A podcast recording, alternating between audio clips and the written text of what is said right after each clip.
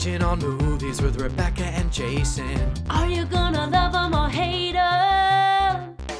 Here comes the binge. Hey, everybody, welcome to The Binge, in which a couple of homos review the latest movie theater releases. I am Jason Leroy. And I'm Rebecca Olarte. And today we have one new release, which is The Fate of the Furious. Um, and then we're going to talk about uh, some of our favorite sequels that um, that we still enjoy. So, Yes, we were looking for padding. Mm-hmm. we need to pad out the show because uh, we uh, there were a couple of movies that were going to open today. Uh, then they had the date changed, and then there was some stuff that's Mm-hmm. going to have screeners, but then they didn't. Guys, this is the exciting work that goes into making this show every week. very ex- And it's, it's- exciting is the right word. juggling, lots of juggling behind the scenes, and uh, and we were originally just going to go without a show this week because Fate of the Furious. We, we will do our carry a show. We will do our best, but we don't have a whole lot to say about it. It's not the assignment. It's no assignment, uh, despite sharing co-star Frank Kitchen. uh, but uh, you know, we had a couple of once I posted on the Facebook that we weren't going to do an episode. There was some some fan uh, some fan uh, pushback and requests that maybe we give it a go, uh, including from uh, including from Elisa. Thank you, Elisa, for your the comment Facebook. from the Facebook. uh, and uh, so we decided, you know what? We can hack it. We can we can just do F8 and then talk about other sequels that we have watched and enjoyed in our lives because that's certainly a big part of being a movie watcher is being a sequel watcher. F8. F8. Fate. oh, just got that. hmm Just fucking got that. hmm Here's the thing. There's a club here uh, in San Francisco called F- F8. Is there? There is. And um, I always called it F8. And then someone was like, oh, you mean fate? And I was like, oh, yeah, that's what I meant. You're like, I'm And being now ironic by I'm, calling uh, it F8. Now I'm turning that on you. yeah, how does it feel? I didn't do it to you in the first place. Don't take it out on me. Just got to keep paying it forward. Oh my god. Okay. Well, The, I'll, uh, I'll, I'll attack Scott with that later. I'll just like, I'll just like write F eight on paper and hold it. I'll be like, "What's this say?" He'll be like F eight. I'm like, "No, Faye, you stupid fuck." Ah! Exactly. Now you paid forward. That's, that's, you're married. yeah, it's marriage, Yeah. right? It's it's it's close friendships and relationships is, is what we're describing to you all right now. Speaking of which, what's up with you, Jason? Well, thank you for asking. Uh, so, guys, right now we are in the midst of the San Francisco International Film Festival here in town. Um, these SIF. s- uh, or, or now SFilm. Uh, that's now it's now Oh, SF right, Film. They right. they're calling it that now, which doesn't have the same ring as SFIF, um, but we'll make it do. Um, or just call it the fifth. They don't get to tell us what to say. Um, and uh, so it's the 60th, 60th film. Um, so big year, big year. And uh, so I've seen a few. I've seen a few uh, films that were major titles at Sundance. Uh, so I've been able to see them early while they've been playing around town. Last Wednesday, I saw on opening night. I saw Landline, the new film by Gillian Robespierre, who made Obvious Child. And this also stars Jenny Slate, as did that. Uh, it is a sort of a bittersweet dramedy about this Manhattan family in 1995 um, that is coping with some infidelity, um, both on the parental level as well as on the adult child level. Um, and uh, there's lots of great 90s fashion. Uh, they did a Q&A afterward, and they talked about that they didn't want it to be about like a 90s sh- uh, sort of kitsch fest.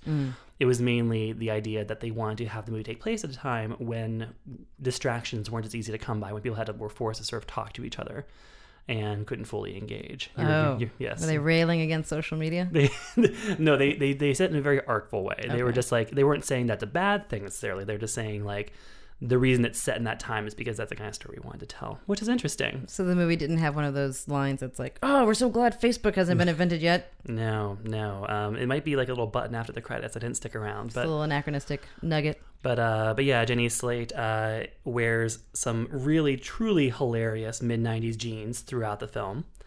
And, um, and at the Q&A afterwards, she did just denounce the whole movie as, quote, a disaster for my ass. and um, but she came through beautifully. Uh, I saw another film called Beach Rats. Uh, I also interviewed the filmmaker of that. Her name is Eliza Hittman.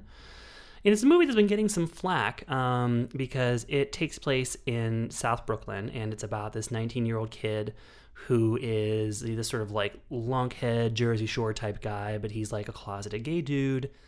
And um, so he on the you know he's spending his days with these awful shithead dudes, and then at night he's like going cruising in these dark places, and it's a overall it's a pretty Sounds like your type. I mean, I was like, I do understand. uh, but so this this filmmaker has been getting dinged like she just made fucking Cruising too. Um, and when they premiered it at Sundance, like some, That would be a sequel I would enjoy. now that's speaking of spoiler alert what we're gonna say later. I know. I guess some like irate old queen at the at the Sundance premiere was like, "What gives you, as a woman, the license to tell this story?" You know, women are just always, you know, they, No they make what. every movie about every t- type of culture. Like, exactly. It's like stop being so entitled, female Oscars filmmakers. so women, you know? that's why that's why that hashtag took off because know, and it- it's 'cause a I paid to start it as well. There's also that. It was sponsored. Um. So, uh, but yeah. So I got to talk to her about that and sort of express my solidarity with her to be like, I don't think that there is this weird um, imperative that like every piece of culture needs to speak for the entirety of the experience of all the people within. Mm-hmm, Um, and she was just like, "Thank you." She- you were like, have you seen La La Land? Exactly. For instance, you know what? Your movie's just like La La Land. She's like, don't, don't do that. outta here. I don't want to get tied to that. um, I'm like, why not? Don't print that. You're part of the problem. uh, you know, wh- who entitles you to have an opinion on La La Land? And you like threw a glitter bomb and you left. right. That's how I end most interviews and conversations and sexual encounters. um. So. Uh, That's why there's always so much glitter when I come in here exactly. on Wednesdays. right whether they're solo or not there's a glitter bomb at the end and uh and yeah so beach rats is a really interesting dark sort of psychosexual drama and it has wangs so thumbs up on that and then last night i went and saw a movie called patty cakes which was a huge movie at sundance huge bidding war fox searchlight got it it's sort of like a female eight mile set in new jersey okay. so the main character is this very overweight white girl in Jersey um, who's like 23 and just wants to get wants to make it as a rapper and um, living in just full on dirty Jersey with her mother who's this alcoholic failed singer herself played by Bridget Everett Queen Bridget Everett and uh, so and then yeah this is sort of like uh, yeah, an eight mile type journey. There's there's a rap battle. it ends in a Oh, cli- wow. it ends in a climactic performance at like a sort of a you know open mic kind of a uprising artist type thing. Um, the movie and just like so, both Beach Rats and Patty Cakes take place in Jersey, and they both star these young leads who were just so well, Beach Rats is South Brooklyn, but you know, close enough. And uh, and so such grit, such authenticity, such like stars born charisma. And I was like, oh my god, like what amazing kids they found with these like natural accents. They're both British. The Beach Rats guy is British. the Patty Cakes girl is Australian. and she was at the Q and A, uh, which this was a fun moment. So after this like packed screening of the movie, this rapture, she had this like ten minute standing ovation for her when she came out on stage because she's so mind blowingly amazing in this movie. And it's a real Star is Born type moment. And um, and so she comes out on the stage and she sits down and they ask her a question. And she's like, well, I first heard of the film whenever I had the script sent to me by my agent, and uh, and then it, you just hear like this, like through the whole audience, and she's like, "Oh right," she's like, "I'm Australian, yeah." she's like, "I hear the murmur, yeah, that's what that is." uh, so, and it was like, "Everything's a lie." Um, I don't know. Movie magic, Jason. it's is it a movie magic thing? I think it's just you know, there's just a greater, I don't know, emotional complexity of those people. those people. So I'm gonna go with on that. Um, and uh, although I guess from what I've heard, Australians have an easier time doing Southern accents or like Jersey accents uh, because there's something in just like the twang uh, that, that that's complimentary. It just transitions really easily. And I do apologize for my Australian accent earlier. I've been working on it for a long time. I think it sounded okay. Thank you. It's really, to me, it's always been a tough, tough accent to do. Mm-hmm. Um, so I feel like I'm a little bit closer than I used to be. But anyway, so those were three super notable films. That Any I watched idea when we'll be able to see any of those in theaters? Yes. Um, I think Lan- they're all coming out this summer, I believe. Oh, great. Yeah. So this summer, look for uh, and they're all um, they're all three so different, um, and uh, each beautiful in its own way. So again, those Mm-hmm. were Landline, Beach Rats, and Patty a Cakes. So. Nice. I've been keeping real busy with that festival. What about you, Rebecca? What are you up to? Uh, I have been up to I don't even know, not much. We know we didn't do a show last, or we did uh, the one movie last week, and so I've had a lot of free time, which I have um, done. You know, not a whole lot with. But today I'm just kind of I don't know. I'm sort of can't really think of anything except what's um, going on in the world. We had a, a major uh, bombing happen today. We have some Mm-hmm. scary news coming out of um, Washington. that just It's sounds really it's deep commentary. Even you know, what's- what's- ridiculous. What's, happening in Washington these Uh, days? no, well, I mean, I was going to say North Korea, but that's not Oh, really where the news is coming out of. That's it's true. Uh, it's from Washington about North Korea. Um, You know, Oh, plans to retaliate and boy. um, And also, isn't it terrible about Chechnya? oh, I mean, The funny thing about saying what I just said, the reason I just cracked myself up with that, despite a reference to a gay um, internment camp, uh, is uh, in the first Bridget Jones movie. Just go with me. Um, in the first Bridget Jones movie. as we're once again we're just going to talk about sequels. While uh, yes, um, this is the first one though, but I can happily talk about the sequels. Um, Bridget is preparing for her date with um, with Daniel Cleaver, the Hugh Grant character, and she thinks he's like a very like informed, well-read, worldly person, and so she's like preparing talking points and things to say to make her seem sophisticated while she's like running the vacuum cleaner, and she's like, "Isn't it terrible about Chechnya?" Isn't it terrible about Chechnya, Chechnya, Chechnya? um, so when I saw that story, that did run through my mind, and I did giggle. Um, and then I was like, "Oh no, it is actually terrible at Chechnya." I feel like that's a bait. They're like, oh, we It was- I did that, felt- and then if you it was a gay like wily coyote connection, trap, yeah, and exactly, I just fell right into it. right into it. You Ten can't help yourself. Ten times out of ten. You can't help yourself. But uh, but it is. With that said, it is terrible about Chechnya. It, yeah, it absolutely is, and it's just um, you know, it's like things have been scary for a while, and um, they're scary in all sorts of ways, and bureaucratic ways, and uh, liberties um, being eroded ways, and this one is just feels a little bit indiscriminate in terms of uh, who it affects. You know, if like you know, we sort of end up on the uh, wrong end of Yes. something, um, it's just a little, it's a little unnerving. Every every You know- moment's already a little bit like, is this what I want to be doing right now? It's, Uh, so with that it. I have to go. right. I've wasted too much of what little time we have left before we're obliterated. uh, so much Sitting pizza that I'm not eating by sitting here, and I think that Uh, and I would have I would regret that. yeah, you know, so much for you know the dieting. It's pointless. Just stop. All, stop all dieting. Point- I mean, I'm gonna go buy a carton of cigarettes when I walk out of all here. dieting. Uh, yeah, it's a very it's a very stressful time to have any sort of like CNN pop up notifications turned on. Oh yeah, do you have? I do. Um, and to just be like, because you're sitting there like, I have a very hectic day job at the moment, and to be sitting there feeling like you're drowning, literally drowning in insane work, and then to also have these constant like apocalyptic pop up Yeah. notifications coming in the corner. Like there's one today didn't even hear much about that was like, oh, um, you know, Trump si- uh, in privately privately signs uh, you Oh, know legislation Parenthood? to yeah that, that allows states to fund Planned Parenthood. I'm like, awesome Yeah. and you know it just feels like it's just like he has this this approach of just blitzing you Mm-hmm. um so you're like "What- what-" you know you're just like what what do i even where do i start Uh, we have a mutual friend, Dave, who will text me once in a while with something that's like his funny take on whatever's happening. Um, and it's like it'll be like a super inside joke. It'll be like, oh, we, now we know what like Jim's doing, and I and I know like Jim's in the military, so I'm like. Oh. I need more context. Like, but now I don't Right. even know where Which- to Google. Like, where's Jim? But which is operation? absolutely not, you know, not at all going to get me to the story. But um, like, send a link if you're gonna Yeah, make a joke. Send a link. yeah because it's just too much like you can never i no longer assume that i know what someone's talking about when they walk up to me and say something about like oh god in the news today it's like right. I'm like, we better go get some water bottles. And it's like, I don't know. Is that, what is that? Is that, right it's just like oh hey do you, do you see that one grain of sand it's like oh you have to be more specific real tough um, yeah. So, you know, in times like these, uh, we have movies, which, um, a particularly ridiculous escapist movie franchise in particular which is what we'll be talking about today The Fate of the Furious. When a mysterious woman seduces Dom into the world of terrorism and a betrayal of those closest to him, the crew faces trials that will test them as never before. You know what I like about you, Dom? You're a genuine outlaw, but you're family. The hell of a job, brother. When we get back to the base, beer's on me. He's about to go up against the only thing they can't handle. You.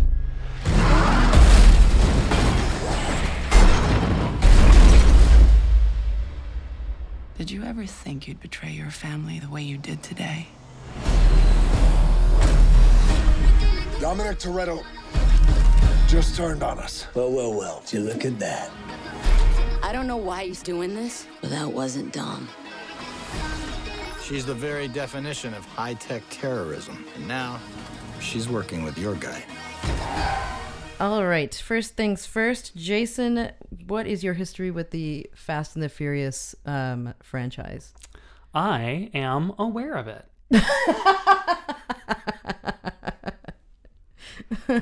and that's all I have to say about that. Yeah, I think same here. Yeah, I have never watched one.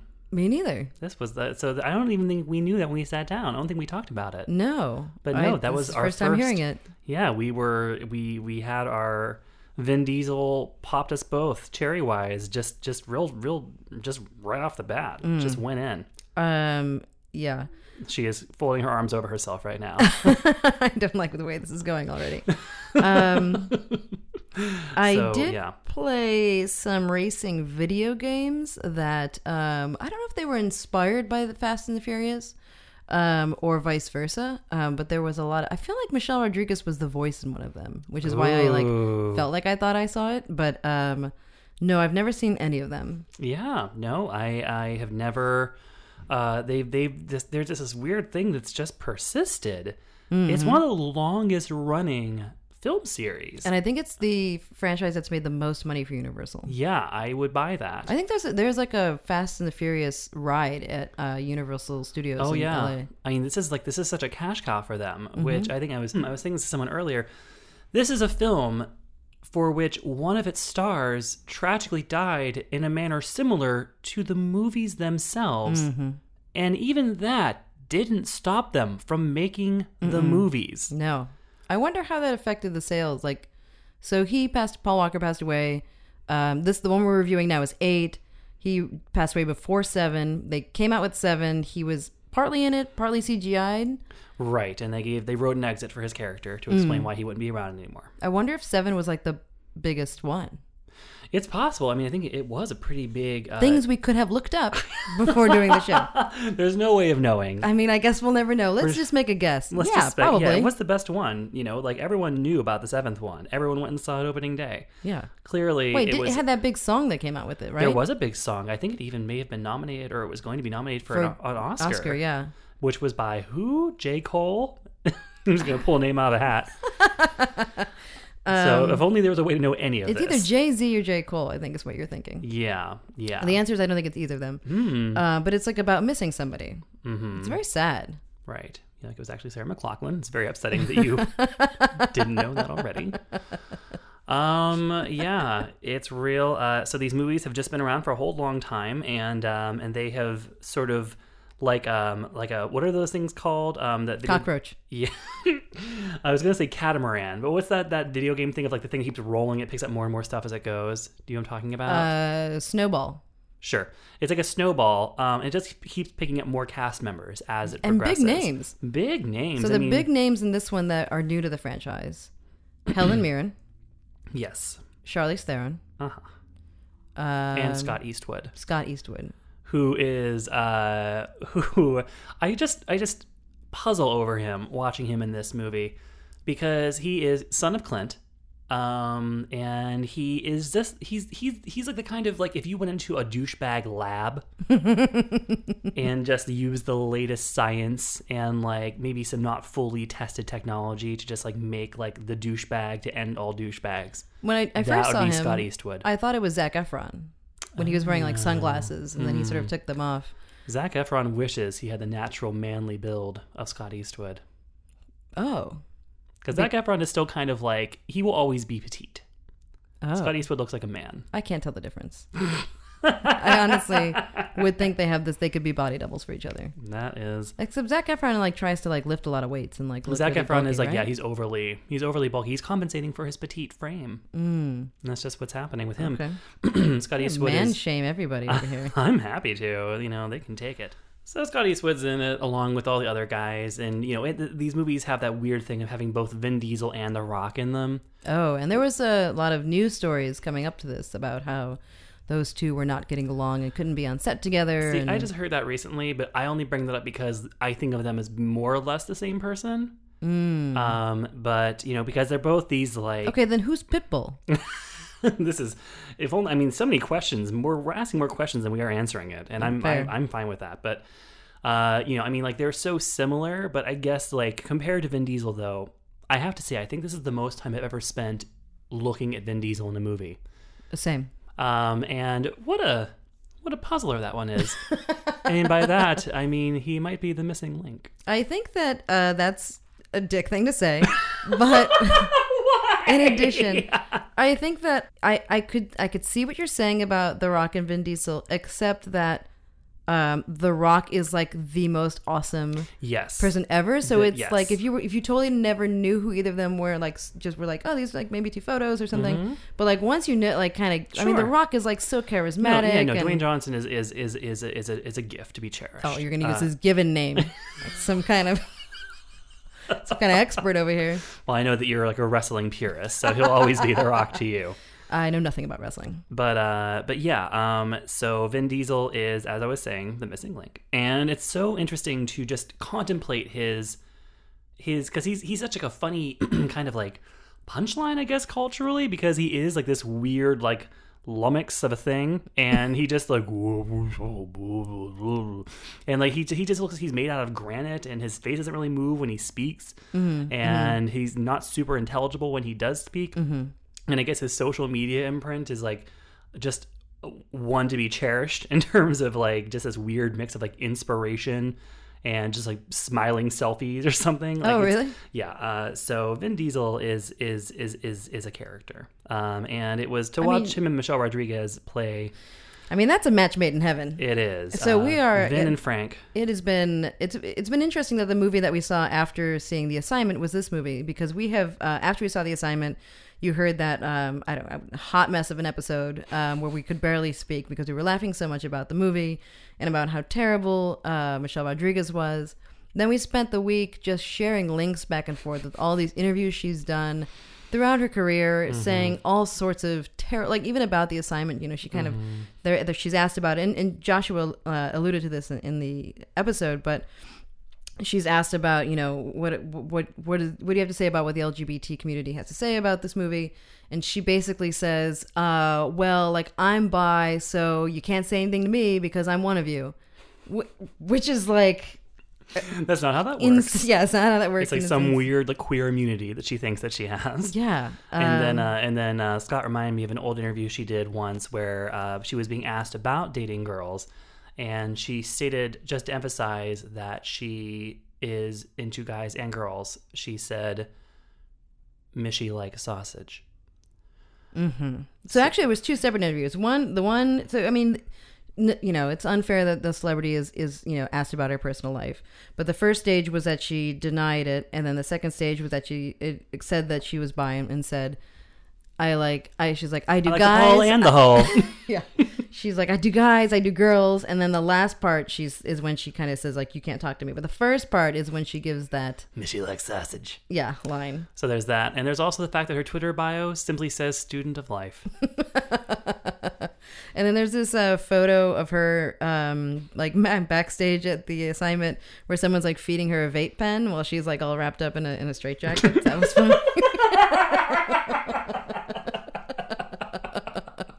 And that's when you really realize you were the same person. that was a moment of feeling seen and represented. Uh, So and then we also saw that her- Smurf video. oh my god, the Smurf video! So she's also a voice of one of the new Smurfs, and they just put she re- she tweeted this like video. It's like probably all these like segments that are supposed to go in parts of different commercials, but it, she posted the video of like all of them together with these like weird breaks in the middle, and uh so sh- and they're just I don't even know. We can just share it on Facebook. It's like. I love girl power, and there are so many girl Smurfs in this movie. Like, there's like an old Smurf, there's like a smart Smurf, there's like a bunch of girl Smurf, and I love that. It's just so I lost it watching that. I watched had- it. You gotta watch it again. We've had a solid week and a half of just nonstop Michelle Rodriguez celebration. we um, love Michi. we love Michi. We love her as much as she loves sausage. We do. And uh, and so to see her in this film with Vin Diesel, and in that way, I think her and Vin are a real natural match. I mean, it's very complimentary. They really do seem to complement one another nicely. And I will say that, you know, put a little pink lipstick on her, she softens right up. There's a. I mean, you take the first you gotta take the beard off. I think it's really that's gone. Really and, and, and some other stuff. and Then, some other stuff. and she really fems up. But uh, so the film opens with her and Dom, um, Vin Diesel's character, on honeymoon in Havana, Cuba, because now that Cuba is open to America, you, I mean, is anyone surprised that Fast and the Furious like No. hauled ass there immediately Absolutely for a not. giant opening sequence? In which I feel like it tells uh, it tells everything we need to know pretty quickly, just in terms of like the like girl under butt cheek Oh close up shots compared to like the close ups of like rims spinning and cars racing. Yeah, I mean it's like and like guys in fedoras, a bunch of old cars, uh, which is what we Mm-hmm. know about Cuba. old cars, young butts. exactly. It starts off on a real sexist tone. Very Yes. heavy, which is kind of a shame because the characters, you know, there's there's a one that's like a, a female of color who's a great hacker, and Michelle Rodriguez's character is like a formidable racer who's also of color. I thought you So were say formidable racist. I wouldn't be surprised. She's like, no, I'm one of them. I could say that. That's what makes me so formidable. She's really a triple threat. That one. Let's just rename the podcast to like the Michelle Rodriguez Hour. Oh, hey. anyway, uh, it's a shame because you know uh, Charlize Theron's character is like a you know really intelligent, uh, powerful mastermind, but that just opens up with all these butts. It shoots itself in the In the butt. right off the bat, right away. right off the bat. No, I will, and I will say this for the cast that, like, you know, I think that this movie, the franchise in general, has to be celebrated for just like it is so not about white people. No, mm-mm. Um, and you know, and Paul Walker was sort of like the white lead of the Mhm. film, and they have not, to their credit, they've not tried to replace him with another white guy. They're not like, oh, we need another white guy, right? Um, because I mean, like, you know, and he was a beautiful man and a, a fine actor, but he was never the biggest box office draw in the films. So, and like when you have like the you know the lineup that you have in this film, like you are just packing in audiences, Yeah. and it's such a towering testament to what happens when you get a bunch of like different dynamic actors of color together and give Mhm. them like a giant mega budgeted franchise like this. And I think that um, in addition to, I I guess I so- somehow thought this was related at the time when I started thinking it, but it's not. So the butts. For, did we talk about the butts? Um, but for being eight movies deep, this movie feels like it could have been the first movie with like Mhm. the amount of star power, the commitment to like The- um, the action, the energy. bun- bu- budget, the energy. Um, you know, the plot was weird, but it was also like, I, you know, I mean, it was yeah, advanced. Like it made sense. It wasn't like, oh, it's movie eight, so we have like some somebody's little brother who's still in film school, like knocking it out. Like it, everything, like really Yeah, felt like the first. It's directed by it's directed by F. Gary Gray, who Oh, just right. came off of doing Straight Outta Compton, Mhm. Uh, which was a prestige movie. So you know, so he went from prestige movie to F eight, and I mean, getting an Oscar winner like Charlize Theron to join Yeah. in, in this late in the game, and you gotta be bring something to the table. Speaking of uh, race and Charlize Theron, Listen, she's African. She's one of you. She's, is, she she's is. yeah. Remember She, that um, SNL monologue when yeah. she, her and Tracy Morgan, they talked about how hard Yeah. it is being African Americans. yeah, that was great. Um, when we're introduced, I don't even know how to get through this. Um, you know, Jason and I took a lot of delight in this movie. Um, with again, as you mentioned, Michelle Rodriguez. Laughing literally every time she was on screen. Every time. just turning to Um, each other saying, "Mishy likes this. Mishy hates that." Charlize Theron is sporting in this movie. You know when you are in high school and your parents take you on a maybe this is only for Midwestern white people. And your parents take you to Myrtle Beach or like a cruise, and then you get your hair braided with those little beads at the end. That's what that's what Charlize Theron is sporting in this movie. She's sporting. I mean, you could call them like a certain generation will know them as like Bo Derek ten braids. But they're, like, Um, really thin. They're really fine. They're really fine, thin, blonde mini braids, and she's wearing a giant plume of them, um, tied into a pony that sort of like cascades down one shoulder. Mhm. Yeah. And it is a lot of luck. It really and she just sort of dares you to fucking say a word about it. I mean, I we did because we were we within did. arm's reach, but I don't We know if I accepted the dare. If I Uh, was around her, I would laugh and point and say, "White people with No, dreadlocks." I don't know. No, that would be ill-advised because she's Probably. she's very scary, and I will say that her face was very frozen in this movie. Very intense. Very intense, but also just not moving. It was the first time that I ever saw Charlize Theron in a movie and thought like, "Is your forehead moving?" Hmm. Uh, because normally, I mean, like she is. I mean, she's so genetically gifted uh, that The she- weird phrase. Well, that's what you say, right? Like you have good genes. Like she's so the full the full extent of her of her genetic power is on display Okay. because she is you know one of the world's most beautiful women. Mhm. And I just felt like she was a little frozen faced, uh, which I was, you know, I was like, oh no, but you know, I mean, like whatever, she does her. Um, and uh, you know, it was just, and the fact that this frozen face was framed by all these mini braids did kind of exacerbate my Maybe the- concern for the whole situation. The motion of Maybe the braids pulled just tight. distract. Yeah. Oh yeah, the braids pulled her hair, tight, her face tight. Oh, that old that old trick. Shirley MacLaine's been doing that for years. you just I can picture her with like a mouthful of braces, kind of chubby. um, she also gives one of those performances where she's never speaking in full voice for the entire film.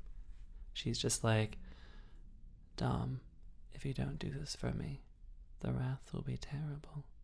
Like she's just like, which in some ways it could be like Charlize is just like phoning it in, and she kind of is. Like I think she, this is a performance that she could give in her sleep. Sure. Um, like she can do just like the, just menace, you know, and just I mean she is she is intense effortlessly as an actress. And it's part of why she's been such a great action um, heroine over the years. Mm. Um, she's done so many action parts, and uh, so, but you know, she's fun. It's fun to watch her do her Devil Wears Prada, not speaking in a full voice, female villain character, um, for two hours and fifteen minutes. Because this is a long Yeah, it really movie. is. It goes on. Um, although I wouldn't say I was ever really bored, though. No, I was I was swept up. I mean, there's you know there's got to be enough time for all of the like crazy car shit to happen. So Yes. it's like plot, plot, plot, Crazy car car, shit. shit. plot, crazy car shit, plot, plot, plot. Um, so you know it's like working a regular movie in with all this uh, crazy car shit. So The they're on- aforementioned crazy car as we mentioned before. Um, Which there are, there is indeed some crazy car shit in this mhm. movie. Well, let's get to so they're on honeymoon. Yeah, so they're on honeymoon in in Havana, and that's where. Uh, and so we're thinking, okay, so everything's good now, and there whatever has happened in the previous seven movies is behind them, Mhm. and they've all started new and fresh and happy. But then Dom runs into Charlize Theron's character, um, who immediately shows him something on a phone, and we don't know what it is.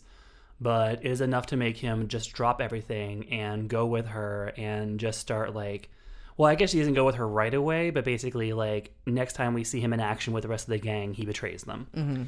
and they're all like, "Dom, no!" Um, in this way that suggests that he's like like a junkie who keeps relapsing or something. Like, we thought you were clean. Um, you're doing it again, Dom. No. I mean, if you Um, had like that that intense of a group that did that intense sort of thing, they were Right, stealing like- like, an EMP from the Russian government, which timely. Um, you would want someone with a track record of Right. loyalty and Yeah. um, honesty in You your know. very small crew. But of, of of super whatever it is that they do. he can drive. he can drive Really well, I Um, guess. And uh, so yeah, so Dom betrays the group, and we don't know why. And he spurns poor Letty, which is Michelle Rodriguez's name. Mhm. He spurns Letty, and she's like, "Dom, what are you doing? Didn't you back in family?" And um and you know it's it's it's it's heartbreaking it is and so then the gang has to get back together because like oh no we need to get Dom back and Dom's gone off and he's gone off the reservation and now we don't know why but he's working with this woman who's known as Cipher and um, Who is Charlize Theron? Who is Charlize Theron? And uh, yeah, and then we have just all the different. It, it just, it just, it the whole way the movie is set up and written, it proudly dances on the line of self parody Yes, yes. throughout. I mean, the Mhm. dialogue is knowingly ridiculous. Mhm. Um, I believe there was a line that I don't know if we included it in the snippet of the trailer we played, but where Dwayne Johnson yells, "I will beat you like a Cherokee drum," uh, like just things like that. Um, and uh, you know, so the movie knows it's ridiculous, and I appreciate that Mhm. about it. Um, it doesn't really get too into that kind of thing, but like it's enough where like it, it knows what it's doing. It has Mhm. no pretension to being something that it is not. So um so yeah, just all the usual action movie tropes come out where like, oh, they're being pulled back into the game. Right. And um and like these sort of sworn enemies are um, now having to work together. hmm oh right, Um, yeah, because they have to work with Jason Statham, who I guess mhm. had been a villain.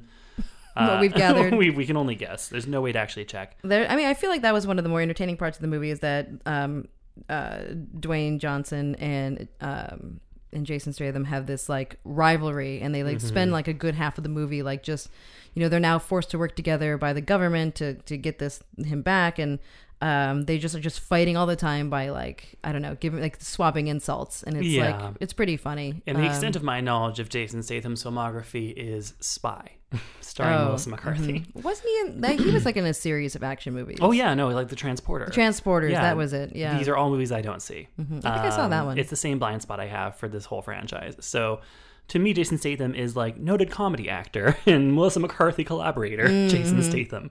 Kind of like how I only know John Cena from Trainwreck. Oh yeah, Uh, me too. So and uh, and and Jason Statham is actually like a really really funny actor, Mhm. as he showed in Spy. And uh, so I don't know if he's normally funny, um, but I mean, he's funny now. Two, he's two for two. He's funny He has now. a couple of scenes uh, here at the end of the movie um, where he's sort of forced to take care of a baby during a shootout. Oh, shootout. yeah. Oh, that was one of the um, most that ridiculous really scenes. Delighted you. You Wow. were really uh, having a good time. But it was, I mean, he did it really well. It was very funny and.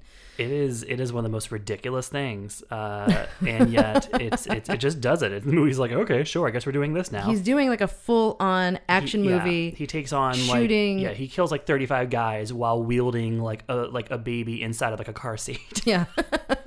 and just like, per- like pivoting the baby away from the bullets, and then just like killing people, and then being like, "Hello, baby, Are you doing all right in there?" and the baby's like, like- and the baby's wearing like Beats headphones, I believe. I think so. I think they're playing like the Chipmunk theme Oh song. Oh yeah, and the the baby's baby. just giggling, and he's like, "All right, you little bagger." And then it's like, then, bang! yeah, bang, bang, bang, bang, bang. He's like, "You're still good, baby. All right." And then it just goes on like that for a while, and I was like, "This is a thing we're watching." It was movie." bold, uh, but I think it was uh, It executed well. I And mean- the other thing that was really bold was one of the uh, car mashups we were sort of talking about earlier. hmm hmm yeah, Um, there's there's one giant centerpiece car bonanza um, that literally ends with like Unlike the dozens- carb bonanza that you had before it got to the Unlike theater. the car bonanza that we're allowed to have now that the world's ending. um, but uh, but yeah, uh, there's it's just like it literally ends with like a pile, just a giant Mhm. pile of cars upside down laying in the middle of the street. and they've come from all directions. yes, um, and yes, they come all directions, especially upwards.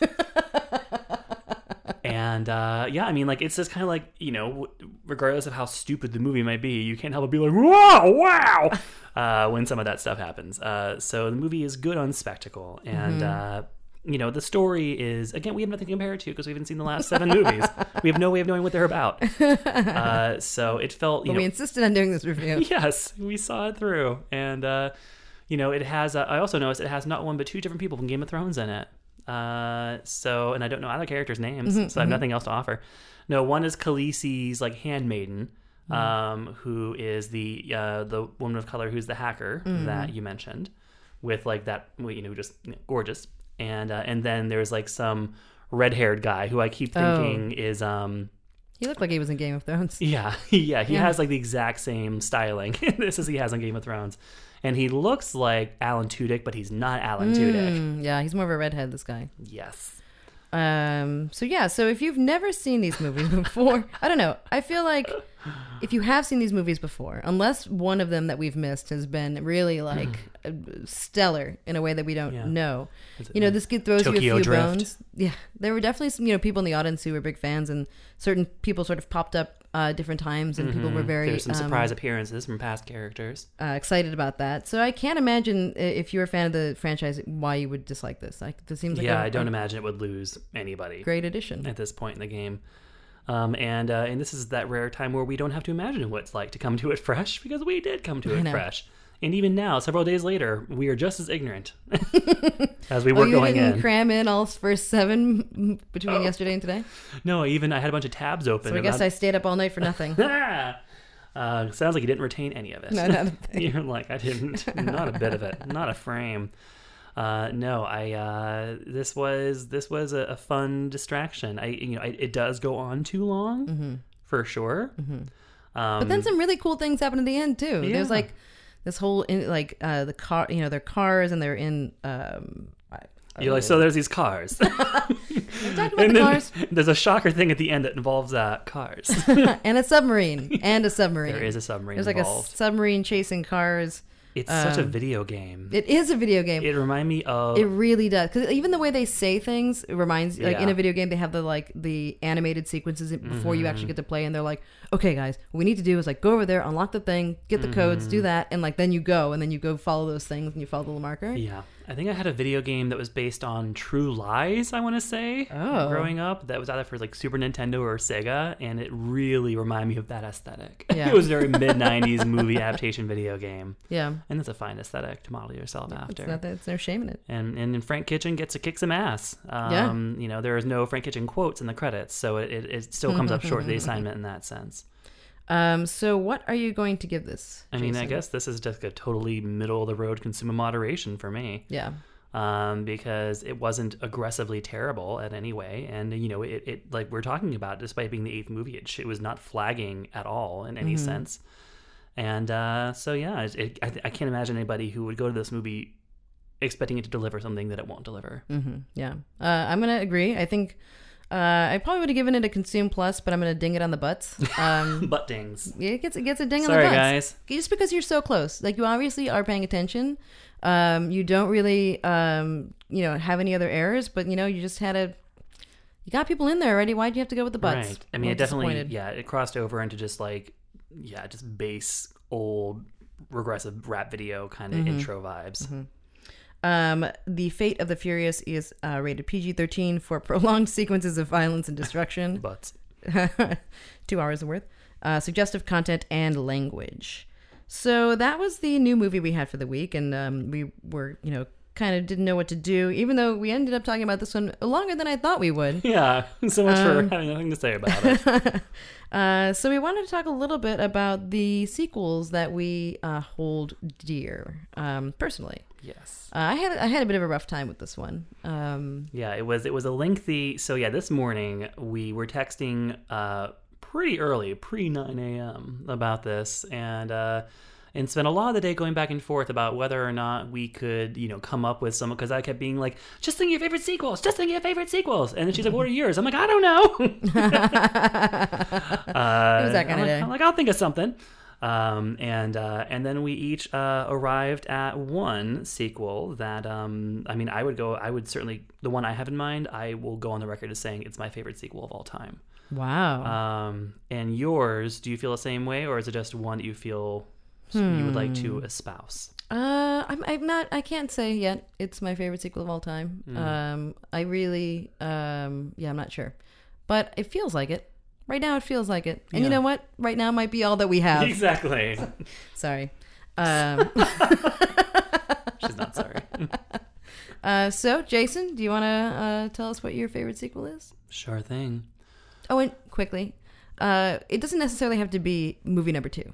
It, you know, Right, it we, this one's movie number eight, so it, you know, it could be anywhere along the line. Yes.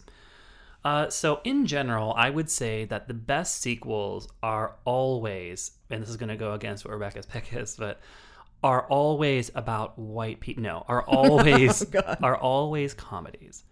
Comedy sequels are the best sequels, um, and uh, because I think that they, I'm not sure if it's just because with comedy there's just so many riffs you can do in any particular scenario, and so like there are any different you know explorations on some gag from the first movie, or I don't know for some reason, just like maybe because there's there's less of a sense of like we're doing something important here because it's really difficult to carry that into a second film. It's like mm, they never made a Sophie's Choice too. I mean, there was not really anyone left at the end of that one. Well, Insensitive. different reason. Um, so uh, yeah, so comedy sequels I think generally uh, do very well. I think that you know one that I enjoy that's not my all-time number one is a very Brady sequel.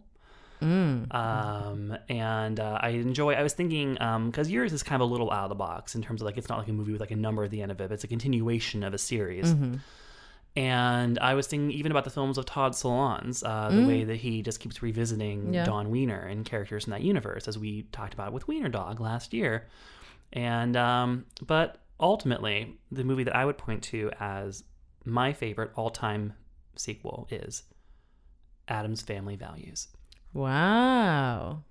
So similar to uh, to Brady, similar to a very Brady sequel, in that both were examples of kitschy old TV shows that were given sort of like ironic '90s movie makeovers, Um, and yet, uh, in both movies, started off with uh, first films that were not as good as the second films.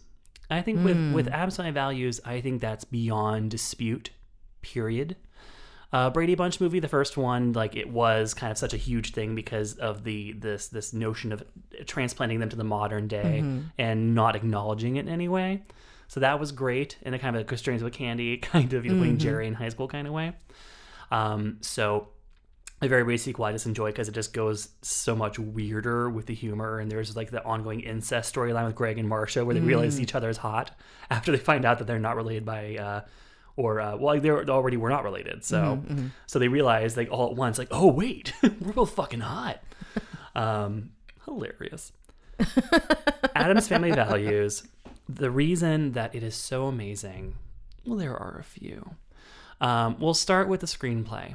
The screenplay is written by Paul Rudnick, who is one of the great gay wits. He also wrote In and Out. And uh, the other reason it's so great is somebody who was nominated for an Oscar for In and Out, and that person is Joan Cusack.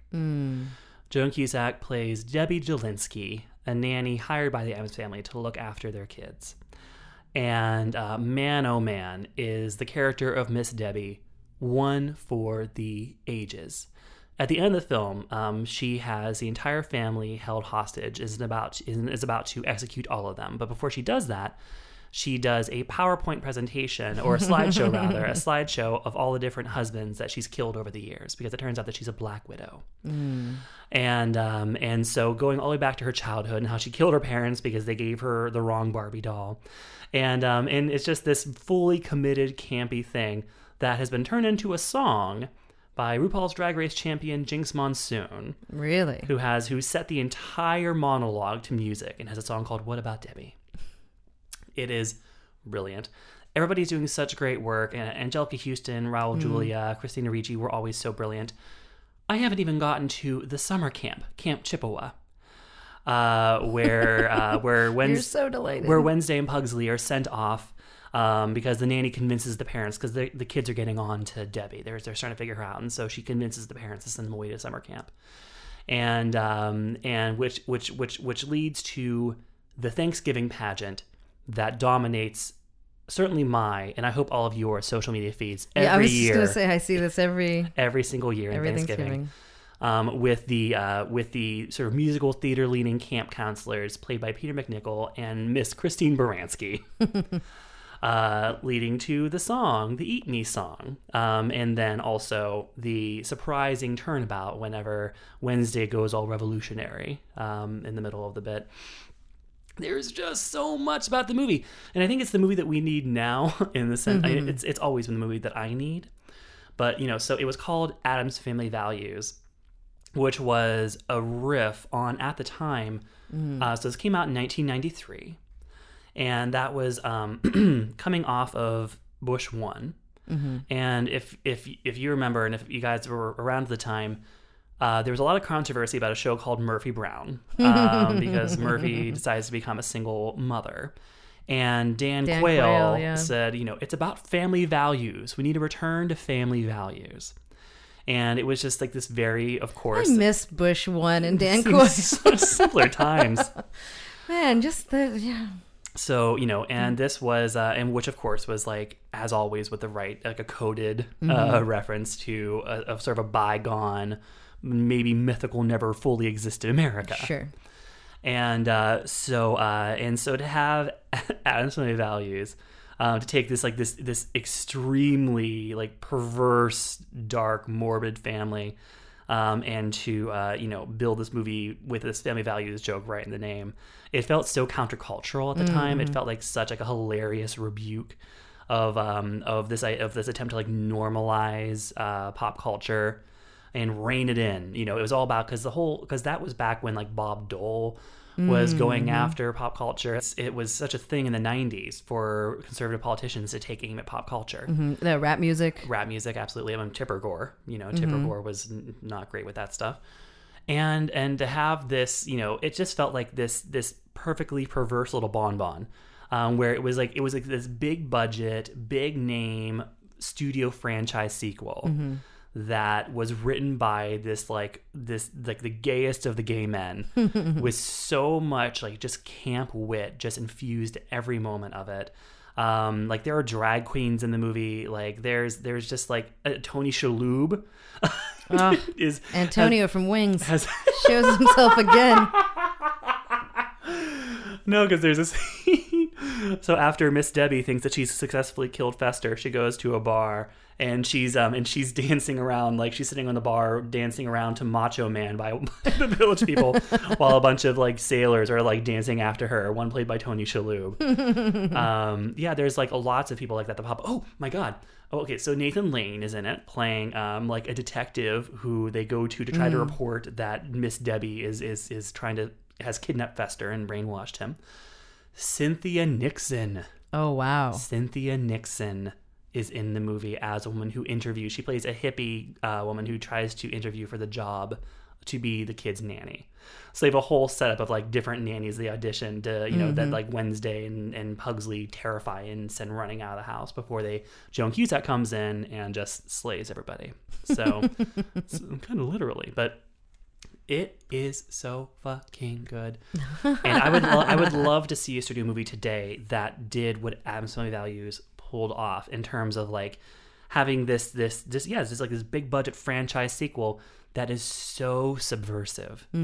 Um, but that's also the challenge we live in right now in terms of like how do you how do you make art and parody out of something that is already inherently parodic and over Right. the top and insane and absurd, which is what we are living with right now. So, but uh, it's a movie that holds up. I've seen it many times over the years. I think it's still very funny. It is a show that Peaches Christ has done, um, in which uh, Sharon Needles played Anjelica Huston's role, and Jinkx Monsoon reprised uh, her performance as Debbie. Just, just wonderful. Oh, and then Peaches, Peaches played Wednesday um, which is hilarious because um, if you guys haven't seen Peaches Christ in person, um, she is a, a, a taller. Go with that, taller. Uh, so Wednesday really just towered over every other female character in the cast in this production of the show. So anyway, uh, that is a sequel that I love more than any other, and that I've loved for I guess God it came out 24 years ago. Wow. 24 years since Addams Family Values came out. That's crazy. It's also I've always I've loved it despite the fact that saying the name of the movie is not easy for me. Addams Family Values. As Family Values. Oh yeah. As Family Values. As fa- I don't know where it's like a mix of like the M and the S and the F real quick. As Family Values. Yeah, it's the M and the F real quick. I As think Fam- is As Family- Family Values. thick I've been pronounce. yeah I've been yeah I get I get trip over my tongue every time, Mm. but I keep going in after it. Because I'm persistent. Good for you. Thank you. Um, so that is my long, rambling, unplanned, Wow. unshaped thoughts on Very, very, uh, on- very shapely. on what. Thank you. the on hips what, on those thoughts. on what makes birthing hips on those thoughts. On what makes AFV, which is also the acronym of America's Funniest Home Videos. Another '90s reference. Mm. I am bringing it down. So. That is uh, that's a song I made up. That was not actually the theme song. You are, yeah, you're really delighted. I, I mean, like I think about that movie and it just animates me. Uh, and certainly as like a sarcastic 11 year old when it came out, like I love, I lived, I lived for Wednesday Addams and I lived for Darlene on Roseanne. Those were my queens. Wow. Um, as I was like beginning to go through puberty, I lived for both of them. And I, I, I felt, I, I saw myself in them. you see yourself in animals. I see myself in them. we all have our conduits through which we can experience the world. Uh, you didn't have an Alex P. Keaton phase? Never. Yeah, me neither. Go on. Um, but no, I mean, Christina Ricci is so fucking good in that movie. Oh, they all are. I'll just keep going. Okay, you're gonna watch it as soon as I leave. I might. So anyway, so that's my pick for the best sequel ever made. Addams Family Values. Fuck your Godfather too. Uh, Rebecca, what's yours? Godfather too. this is awkward. Uh, actually, that was the first one I thought of. Um, but I do like one a lot, so I can't say I, I like two better than one. I know that's unpopular, but I'm glad I didn't go on a rant about like you know how cliche it is to say The Godfather Part Two. you know what I hate about Italians, as you're wont to say. every once in a while. Mm-hmm. Um, uh, so my pick for best sequel is, um, as you mentioned, it's not a, a number, um, and it's not uh, closely following the original, but it is one of our favorite movies from last year, and definitely a movie I have seen probably um, five times, maybe six, since it came out in November of last year. Mm-hmm. I guess it was two years ago now Right. uh, which is Creed. Um, the uh, Rocky, I guess it would be Rocky Seven. I think if it if it were um, Numbered. because there were five, and then there was Rocky Balboa, and then there was Creed. Yes. Um, so yeah, I think you know I had seen. I think I saw I saw Rocky. I think I saw two and three, but they were you know again it was like a long time ago, um, and so I you know I knew of the franchise. Uh, you know wasn't interested in seeing um, the others. And when you came back from for seeing it, I was really surprised at your reaction, and you were surprised at your reaction. I was. Had you seen any of the Rocky movies when you yes. saw the first one? I had seen the Rocky movies. Yes, I had seen them younger. Yeah. So it definitely was not what you were expecting. Um, and it does a really great job of being um, so timely and um, so modern, but at the same time holding on to what was really great about the first one, which was like the sweetness of uh, Sylvester Stallone's character. Um, and in having him, you know, in that role, you know, there's subtle sort of throwbacks in the in the plot about where he lives and you know his family and um, but otherwise it's a, it's a pretty fresh story. Um, Yeah. You take you know you take the reference of like Adonis being Apollo Creed's son, um, but but then it's a whole it's a whole fresh take on it. Um, you know the movie was directed by Ryan Coogler and starred uh, Michael B. Jordan. I have been so delighted by this movie. Well, Like, you know, we've said before and we'll say it again. Ryan Coogler was robbed for a Best Director nomination. yeah, I because Sylvester Stallone was nominated And for yeah, the only um, white person, the only person nominated for Creed was a white person. Yeah, that was a shame. Yeah. Um, but yeah, Michael B. Jordan is, um, I mean, first of all, he looks amazing. Um, I believe I said what cantaloupes up the arms he has. full Smug- on, full on it smuggling, There you cantaloupes. go. Um, but Tessa Thompson. gives a really heartwarming performance. Tessa Thompson's character is so strong and so uh, creative. Um, their relationship has such great chemistry. Mm-hmm. You just crackling. you want to be a part of that relationship. Um, the way they shoot the fights. I'm is- just picturing them on a date and you like sidling up outside the window, just like looking from face to face. Like, Uh, so. Are you each other's Johns or who's my John? um, yeah, the depiction of cheesesteaks is really on point. it is. Um, it, I think I saw this uh, after I, or before I went to Philadelphia, and then was really excited to go to Philadelphia. So if a movie can make me really excited to go to Philadelphia, I don't know. I don't know what else to say about it. that's a special thing. That's a special thing right really, there. it's a special treat. I thought it was definitely one of the best movies of 2016. Um, in the short time it's it's been out, I've 2015. 2015. Uh, in the short time it's been out, I've seen it uh, probably more than any other sequel. Right. Um, Fortunately, Emperor's New Groove is not a sequel. yeah, the Emperor's New Groove has a sequel, which is not good. yes, It's right. like Kronk goes to school or something. right. Kronk's tale. I don't know. Patrick what it is. Warburton's like, sure, I'm down. It's, it's called a Kronk's tale. Kronk's tail. Yeah. well, I mean, Creed, Creed does so well what I think is the stuff that we talk about in the show a lot in terms of like representation, in terms of, of of inclusive casting. Um, you know, like it takes a story that is, you know, one of the most mythic, iconic stories in all of American cinema.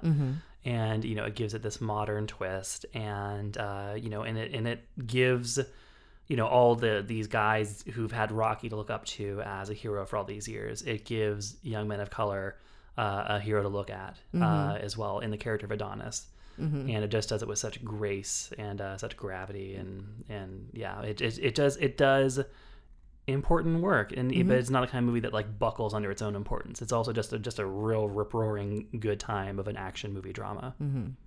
Um, so that is my favorite sequel. Um, are there any sequels coming up that you're looking forward to? Oh, That new Smurf movie with Michelle Rodriguez? Are chomping at the bit for that one? Oh gosh, I don't know what sequels are coming out. Um, oh well, Guardians of the Galaxy Two is coming out. I- Um, is that uh? So there's only one of those. Yep, just And one. Is is it worth seeing? Oh my god, yeah. Guardians of the Galaxy is so good. Okay. Yeah, I highly recommend it. Mm-hmm. Um, it is like that. It's so fucking funny. Um, it's it's it's really good. Um, it's it's definitely sort of like an antidote to some of like the more um, clunky, self-important um, Marvel movies. So Mm-hmm. no, it's Scott's obsessed. So yeah, that's the sequel that's coming out. That I'm looking forward to see if they can keep that up.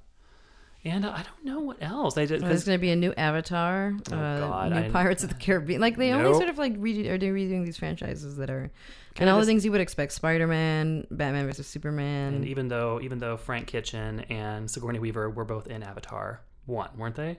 I think was, so. Was Michelle oh, Rodriguez there's a new that? Toy Story coming out. Yeah, I never. Yeah, I've, I've actually never really cared about the Toy Story movies. Mm. That's the true thing about me. But I will say that we're talking about movies that are coming out today. Um, they announced the initial lineup of movies that are going to be premiering at the Cannes Film Festival, Mm. and there are some some big uns.